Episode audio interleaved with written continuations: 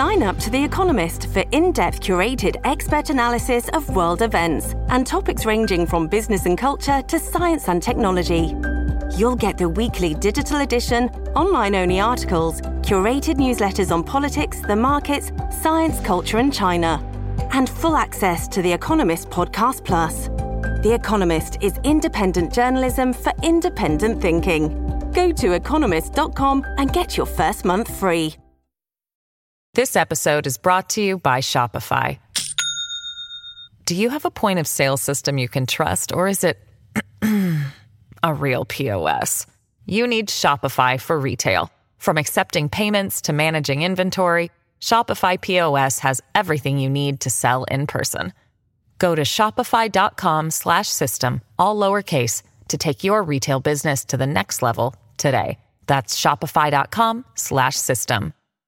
Hello, everybody. This is Marshall Poe. I'm the editor of the New Books Network. NBN listeners like to read books and buy them. So we thought we'd tell you that right now, our friends at Princeton University Press are having a remarkable site wide sale. You can get 50% off books, including ebooks and audiobooks, with the code 50, F I F T Y, at checkout until May 31. You can save some real money on Princeton University Press books. I encourage you to go there and check it out.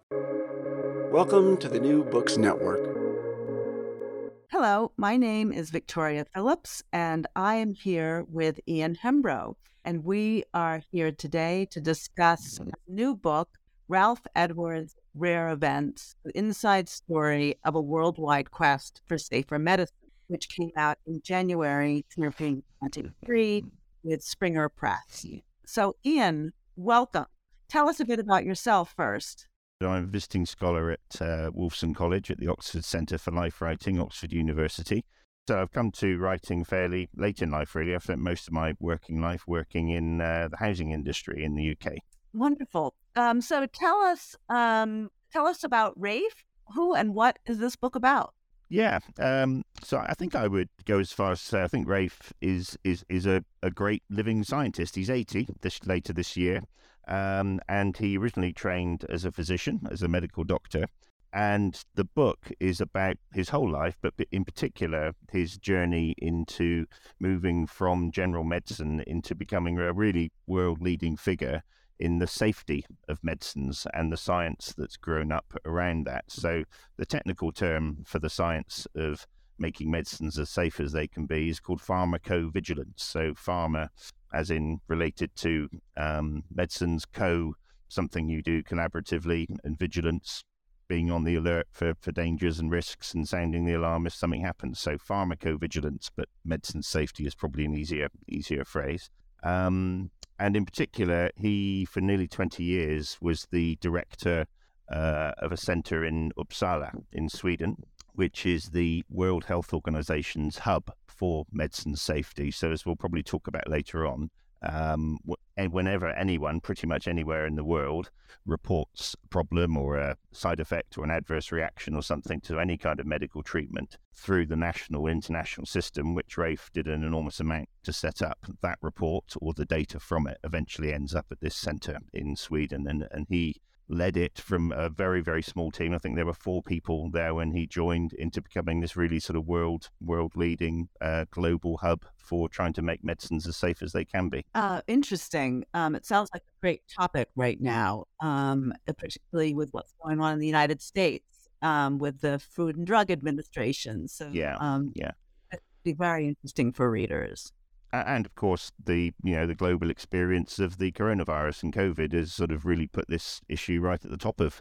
people's interests and, concerns and awareness in, in a way that it never was before. So the very rapid development of vaccines to uh, try and protect populations against COVID has necessarily raised a huge amount of questions and issues, and as I said, just greater attention around just how safe are medicines and depending on how, how they've been tested uh, and under what conditions. So yeah. Is it or what what it has what has it been like um, to write about someone who's alive? Um, what uh, is is this an authorized biography? Did you use oral histories? Um, did you allow him to read it? Did he have objections? Um, uh, the answer to most of those is yes, except for the last one. So no, I mean I worked very very closely with with Rafe on this. I mean the original plan was that the book would be published actually by the centre I mentioned, the Uppsala Monitoring Centre, for various reasons. Uh, in the end, it was decided to publish it sort of privately or directly, rather, via, via Springer, who are the biggest uh, medical publishers in the world.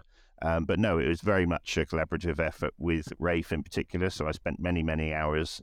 he lives in Sweden, so even though he's English, he lived in Sweden for many years. Um, so I spent many hours with him recording conversations, um, a fair amount of background research and reading and talking to other people. Because I mean, I think one of the great themes of this book is the collaborative effort that goes on to create something that is truly global in its reach. So people all over the world have contributed, and there's various um, sort of first-hand accounts from different people with, within the book. Um, but so yes, absolutely authorized. Uh, very much a, a, joint effort between particularly Rafe, but then as we'll probably also talk about in a minute. I mean, one of the slightly unusual things is that after he stepped down as director of the centre in Uppsala, he was actually replaced by his wife, a lady called Marie or Lindquist, Swedish pharmacologist. So that's pretty unusual for that to happen in in, in organisations. Um, but for a whole host of reasons, she was the right person to um, uh, replace him, and she'd been one of the founding members of, of the centre. So there's a bit of a love story in there as well, I think, in terms of their of their relationship. And a chap also called Bruce Hugman, another Englishman who worked for in this area for many years, and he's very much the communications expert because although we're in the realms of medical science here, communications is a massive part of this. And once again, I think the COVID experience is, a, is an example of that, is that it's all very well having the science, but unless people know about it or know what to do with that information. So the communications task of medicine safety is an enormous priority. So yeah, as well as Rafe, there's at least two other sort of key key uh, characters that crop up a lot in the book, and as I said, a whole supporting cast of people all over the world.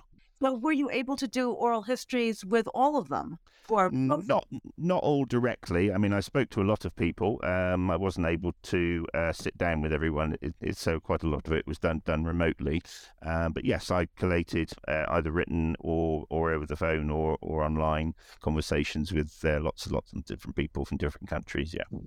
Was there ever a moment when you thought, "Oh, I wish this person here so I could write X? Uh, that's a very interesting question. Um, I think the honest answer is no. Um, I mean, inevitably, some people strike a slightly different chord, perhaps, or you know, to take you by surprise with some of the things that they say. I mean, I think one of the things that's both interesting and impressive about Rafe is that he is an incredibly um, forceful personality, and and that's that's how he's been able to you know pretty much from scratch create create this this system of global drug monitoring that exists today. I mean, he really is someone who makes things happen.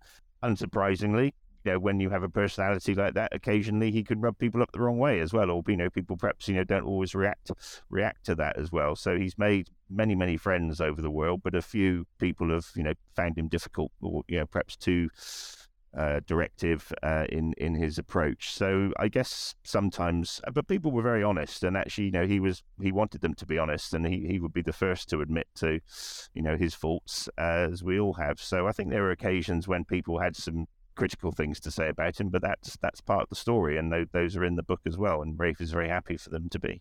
Oh, your reader does not need to be schooled in medical technology and the like. Is that correct? Absolutely so, and because I because I certainly wasn't. I mean, and and my the challenge I found here was to because I mean some of this stuff, as we may come on to in a minute, is quite complicated data science, so artificial intelligence, uh, neural networks, and pretty you know high powered stuff, uh, which I had very little knowledge of indeed. I think I think my task as the author was to try and understand it enough, or to the level that I could then explain it in plain terms to to to an, to an everyday reader. And we deliberately from the start tried to write a book that wouldn't just be about the the nitty gritty of the science. That it was a human story, and yes, something I think that people would find some resonance with, even if it, even if they're not involved in in it, because I mean, there's what eight eight billion people almost on this planet. Virtually all of us will will take medicines at some point during our lives. I mean, obviously, we take those things in the hope that they'll help us and heal us. But, and this is what Rafe and Marie, in particularly, have devoted their lives to. I mean, we also need to be aware that those same substances can and do cause harm and can and do kill. I mean, you're from the United States, Victoria, so uh, amongst adult deaths, um, deaths related to medicines is the fifth highest cause of adult deaths in the USA. And across the world, I mean, about two and a half million people die every year from uh, side effects or adverse reactions of some sort uh, to medicines or medical treatments of one form or another. And we're not just talking about sort of traditional healthcare medicines here. I mean, their work at the centre also spans herb, herbal remedies, natural remedies, alternative medicines. So, um, of which, of course, there are a vast, vast number. Yeah, that's fascinating. Um, I, I recently about an AIDS that was almost grown. I mean, the numbers of this are quite staggering, really. I mean, in the UK, the National Health Service in the UK in 2022 issued 1.14 billion prescriptions so, given that the UK has only got a population of about uh, 65 million, that, that works out about 17 prescriptions every single person in the year. And obviously, it's heavily skewed to older people and people with ongoing health conditions. So, if you've got 1.14 billion prescriptions, um, I mean, uh, even a tenth of 1% of, of some kind of problem, that would still be well over a million people.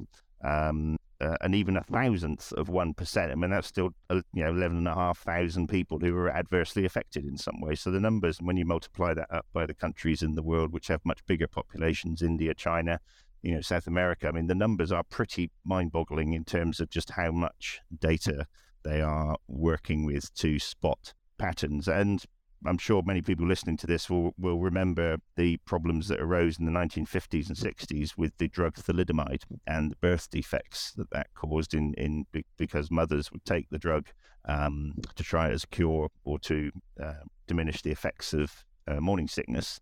And unfortunately, it, because it wasn't known that that was a risk, that started to cause these drug, uh, sorry, birth defects but because they were spread all across the world, and there were about 10,000 children affected by that across the world, it took a long time for it, for people to work out what was causing this, this these problems. And it was only a, an Australian doctor actually who finally pinpointed the uh, the cause of it. And it was that that led to this global system being created. Is that to try and avoid that happening again, where a, a drug used in good faith uh, it took a long time to pick up that it was having these really catastrophic um, health impacts on unborn children. How much yep. this is biography? Yeah, we, we, we ummed and ahed really about whether this is a biography. I mean, it certainly does tell the whole of Rafe's life so far. I mean, um, as I said, he's 80, 80 this year and still very much uh, fit and active. Um, but also, it, it, tells the, the life story really of the, the area of science that he worked in and Maria worked in and their pivotal role in, in, in, in driving it forward. As I said, this was a really niche area of science. You know, even if you just go back to the 1950s and 60s with the issues I mentioned with thalidomide, and it's really grown over that last sort of 60, 70 years or so. Uh, and they and Rafe has been an absolutely world leading figure in making that happen, in particular in turning it into a global effort. I mean, originally it tended just to be developed nations that were working on this, but his achievement in creating systems that that that, that can detect problems in just about every country on Earth. I mean, there's only about a couple of dozen countries that are, that are not now members of the World Health Organization's program for drug monitoring. So his and other people's um, success in driving this, you know, throughout the world is is a fantastic story actually, and, and a real testament to his energy and the abilities of other people. So he studied at uh, University of Birmingham Medical School, uh, had various hospital jobs in the UK, and then he rather bravely went off to work in what was then Rhodesia, uh, pretty much at the height of the uh, the Bush War there and the independence. And he was there when Rhodesia uh, became independent and was obviously renamed Zimbabwe. And from there, never a man to uh, stand still in life. He went right off the other side of the world to work in New Zealand for a number of years, where they, to this day, have a very, very well developed and very integrated approach to any kind of poisons, including medicines. Uh, and then from New Zealand to Sweden, uh, where he met Marie, and as I said, eventually they married. Um, and then between them, led the organization for 30 years. So tell me about her. Marie, yeah. So uh, I mean this in the nicest possible way. Very Swedish, so tall, elegant, um, you know, sharp, sharp as a tack, uh, intellectually, very, very focused person. I mean, very different person to Rafe, because I said earlier on that Rafe is a sort of very driven person, and, and you meet Marie, and she's much sort of quieter and calmer, and yet still absolutely as determined. So between them, they make a very powerful couple, actually, uh, and still are. I mean, they, even though they're both retired from their professional jobs at the centre, they're still very, very active in different aspects, editing journals, speaking at conferences. So they remain, you know, big, big figures in this area. And as I said, they are a terrific foil for each other. Um, so as I said, Marie trained as a pharmacologist uh, and I think slightly reluctantly actually became a, an organizational leader. I don't think it was something she really thought would, was her skill set, but she turned into a very, very effective leader in her own right in a completely different way to Rafe. I mean, whereas Rafe is someone who will tackle things head on and just keep cracking away at them, uh, Marie's a sort of rather sort of more cool operator who will sort of go around the sides of problems and influence in, in a quieter way and yet still absolutely get things done. So, as I said, they're, they're a formidable duo between them. This episode is brought to you by Shopify. Do you have a point of sale system you can trust, or is it a real POS? You need Shopify for retail. From accepting payments to managing inventory, Shopify POS has everything you need to sell in person. Go to shopify.com/system all lowercase to take your retail business to the next level today. That's shopify.com/system.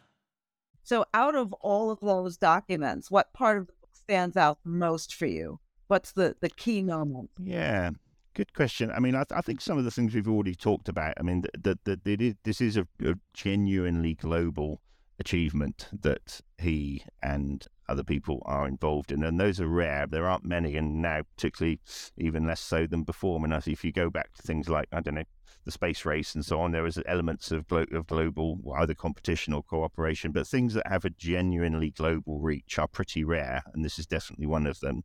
There, there's a, I think, a gripping tale in one of the chapters where Rafe had become aware that a anti-malaria drug, drug the, the short version of which was called Lapdap, was being marketed in uh, Africa, in various countries in Africa. And he started sort of querying how, and it was particularly used for use for children against malaria, he started querying how the drug company had got informed consent for the trials of this drug. And the more he dug into this, the, the, more alarmed he became that actually there was not proper provisions in place for informed consent, and that the numbers of people taking the drug just could not match up with you know proper sort of protocols. So he he and a Danish um, investigative journalist uh, took themselves off to Kenya to just try and personally to track this down. So it almost turns into this sort of espionage type story, and it's uncanny. I don't know if you've ever read or seen the film of a book by John le Carre called The Constant Gardener.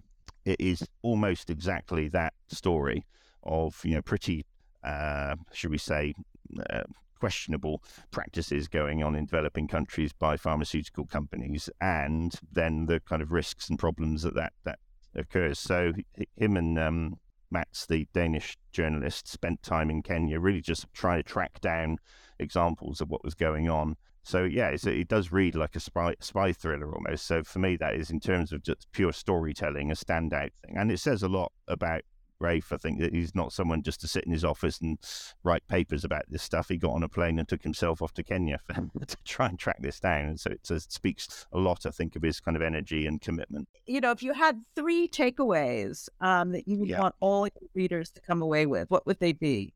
It was interesting, actually, Victoria. Uh, uh, quite recently, I was just doing a short presentation about this book at a local um, writers group, and there were there were two kind of reactions really. I mean, people were interested to know that this this monitoring system exists, and obviously, I think particularly in the in the wake of their experiences through COVID, people were sort of saying, "We know why why don't we know this stuff? Why don't we know that this system exists or what to do?" So I think the first takeaway would be, you know, if if if you are about to take or have been taking any kind of medicine or any medical treatment or any supplements, it's important to know what what it is you're taking. I mean, not that all of us would understand the chemical makeup of substances, but at least to be clear about what it is you're actually putting in, inside yourself um, and why why that happens. And as you said earlier on, what the correct dose and regularity and indeed course of treatment is as well. Because I mean, I think people, possibly myself included, are a bit blasé about that. You know, what's the difference between one paracetamol and two? Well, quite a lot. Um, so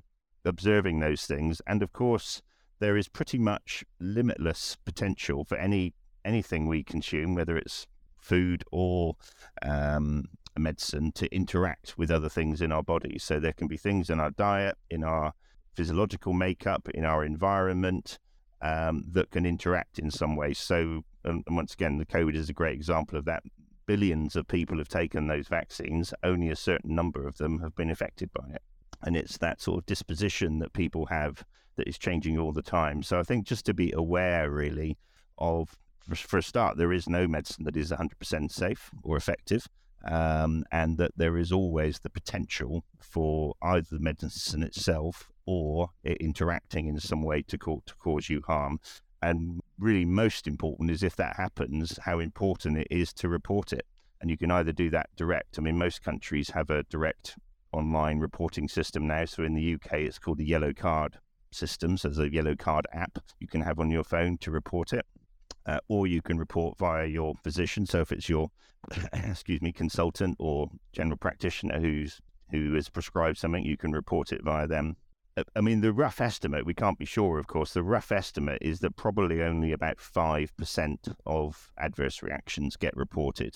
Uh, so if you go back to the numbers I talked about earlier on, about two and a half million people, that's only the known the known ones. So um, the the real uh, incidence of medicine related harm is probably much, much greater. Um, so it is really important. And I think over time, then that, that should be the great aim of humanity, actually, is if we are going to continue using medicines in the way we do, that we need to take on board the responsibility to say when something goes wrong with them.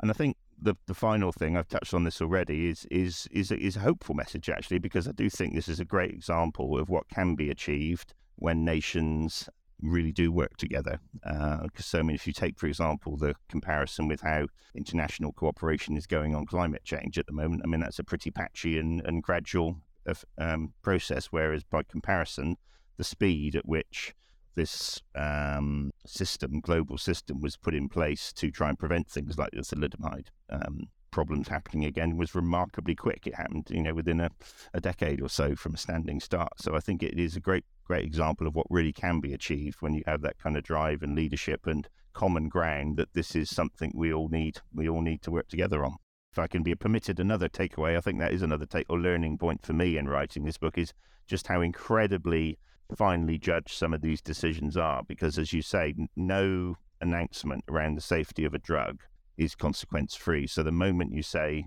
there is a problem with this drug, then inevitably not only does that affect people's use of it, but it also then starts to affect the drug companies, you know, operating systems, which means that they they that may be better or able or less able to, to develop new drugs. So it's so it's a really fine judgments involved in, in it and no guarantee that you'll get them right. Rafe, Rafe and Marie are now officially retired, but as I said, they absolutely remain very much involved in these um, in these areas. I mean, and, and a, a project which they put a lot of time into uh, is run from Oslo is called Cause Health, and it's all about trying to understand the causality behind adverse reactions. Is that some people will be more disposed to being affected by medical treatments than others, and it's about understanding what those variables are, right down to the individual, and indeed, you know, how that individual will change over time. So, somebody's disposition towards medical problems when they're 15 will be different to when they're 50 um, and that actually takes you more in, more into philosophy than than uh, the medical science. So it's there's, a, there's some areas of this which are very very advanced thinking, and as I said, also particularly around uh, data science as well. So in many ways, the work that Rafe and his colleagues in Sweden did were absolutely in, in the front of big data and artificial intelligence, and clearly that has the potential now to um, to revolutionize healthcare in terms of how of how predictive systems are used. Where do you think the science of medicine safety is going now, and where do you think it will be going? Um, some some of the things I mean, particularly artificial intelligence, we've already mentioned. I mean, I think some of the really exciting stuff, and I'm certainly no expert to talk about it, but I'm aware of it, is is in materials, particularly nano technology scale materials. So, I mean, once again, some people may may remember in the 1960s there was a film made, I think it was called The Fantastic Voyage, where a team of scientists were shrunk to the size of a blood cell in a little submarine and sent off around someone's someone's body. I mean, that is already effectively happening. Not not little submarines, but I mean, you know, nanotechnology is being used to send uh, interventions into people's bodies now. And obviously, as new materials are developed to take the place of some of the organic materials that have previously been used in, in medicines, then I think that does have some really interesting potential. Once again, though, there there will be risks attached to that. So if you are going to start uh, putting nano atom-sized uh, stuff into people's bodies, there there will be an effect of some sort. So I think that could be the sort of next whole sort of realm really for pharmacovigilance is tracking and understanding the impact of that over time as well, because we just don't know at the moment. We know it's possible to do it, but there's not enough data at the moment to see what the long-term effects of that might be. Good. Um, so, what are some of the lessons um, for science, for industry, um, and society? Yeah.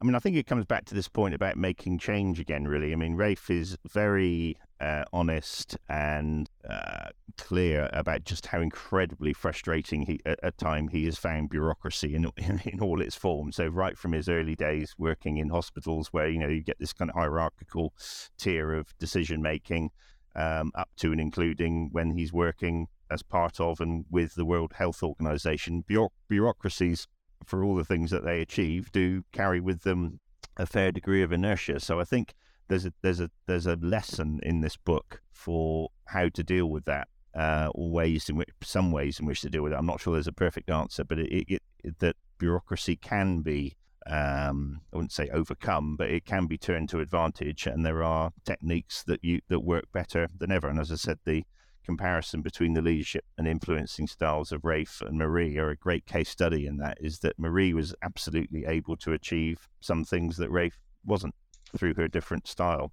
So I think there's there's a real theme that runs right through the book about how do you make change, and particularly where there are either vested interests stacked up against you or people who are at least or at best, you know, uncooperative or perhaps unconvinced that they want to make the change. So I think that's the theme that runs through the book.